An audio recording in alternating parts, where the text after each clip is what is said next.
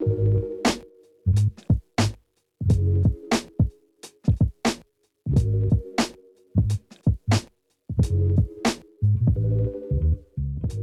and welcome to How to Record a Podcast from the Pod Farm.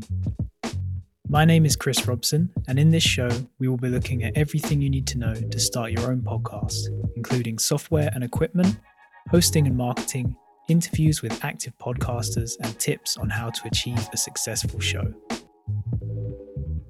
In this episode, I want to talk about the most important piece of advice for recording a clear and professional sounding podcast and that is to get your audio sounding as good as possible before you press record. So, post production editing and effects are great for enhancing already great audio, but they're limited when it, recom- when it comes to repairing bad audio.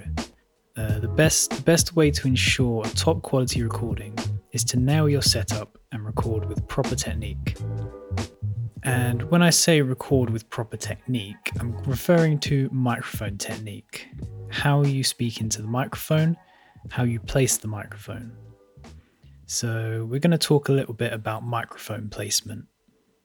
Um, as you know, contrary to what you might believe if you are just starting a podcast, recording isn't as simple as just pressing go and recording into a mic, although it doesn't have to be much harder either. There are rules of thumb to follow with proper mic placement and some experimentation that goes with it too.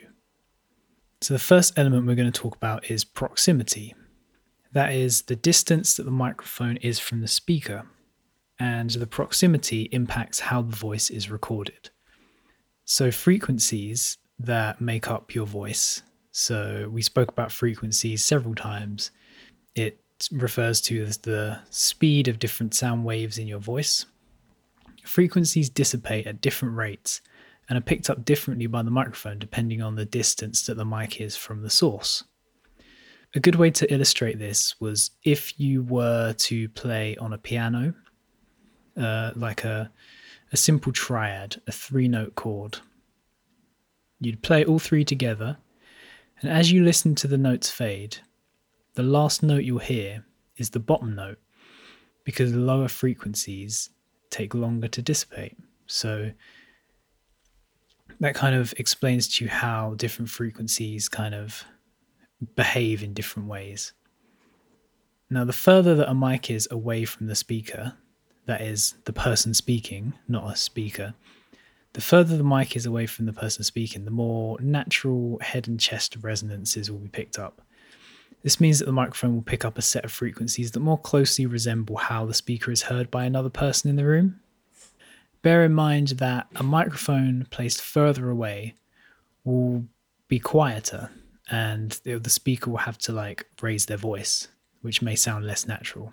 Uh, recording at like a distance will also allow more of the reverberations and echoes of the room that you're recording in to be picked up.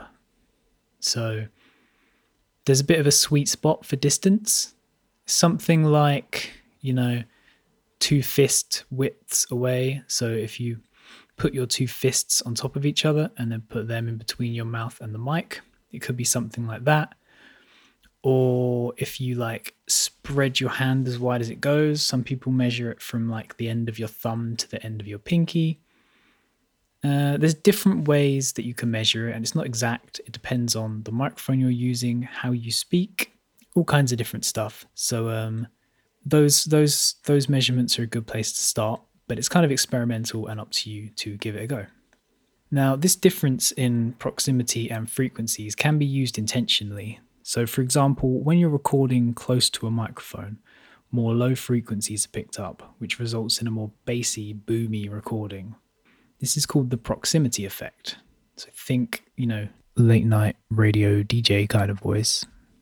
Proximity also affects how mouth and lip sounds and saliva ticks and clicks are picked up. So the closer, I mean, as you'll hear from, you know, ASMR videos and stuff, that's all about really close proximity to the microphone to pick up all of the tiny little nuances in the mouth clicks and saliva and stuff.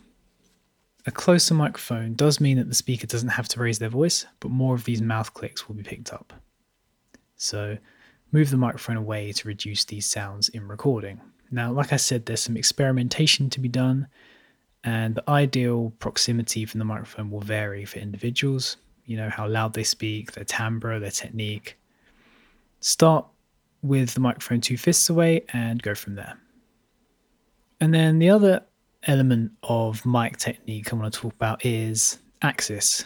So that is rather than the distance from your mouth that the microphone is, it's like the y or the x axis it is. So where it's placed vertically or horizontally from your mouth. So if we're thinking about three dimensions, if we're talking about like proximity being depth, then the axis is, you know, height and width.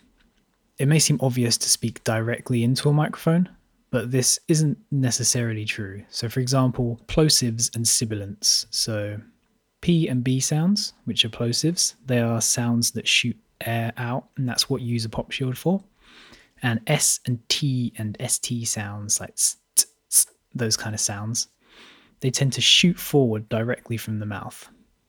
Um, so, if you find that you your your recording is producing a lot of sibilants and plosives, these tiny little blasts of air that kind of shoot into the diaphragm of the microphone and kind of mess up an otherwise perfectly good recording with little like clips of distortion. You could try placing the microphone level with your nose so that the plosive air isn't going directly into the microphone diaphragm.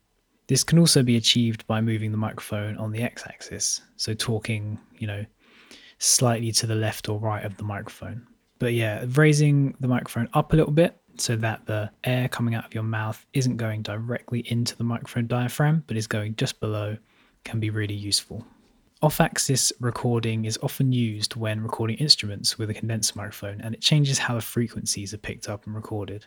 If you're using a dynamic microphone, you probably won't notice too much of a difference in sound, but a good quality condenser microphone will pick up fewer higher frequencies in an off axis and can be used to like soften your voice a bit. So basically, you just want to kind of experiment with mic placement, distance, and the axis, the the direction it's placed on. Further away can reduce mouth sounds and lower frequencies, but it also means you have to speak a bit louder and you'll pick up more room noise. Uh, changing it off axis can reduce plosives and sibilants, but it can also change the frequencies that are being picked up and the quality of your voice. Experiment, have a listen, see what works with you, and you'll save yourself a lot of time in post. Thanks for listening to the show. Uh, head over to thepodfarm.com to find out more about what we do and how we can work together to produce a podcast that's ready to be heard by the world. You can also access our courses on the website. We have a free course on how to record and release a podcast for free using free equipment you might have around the house and free services.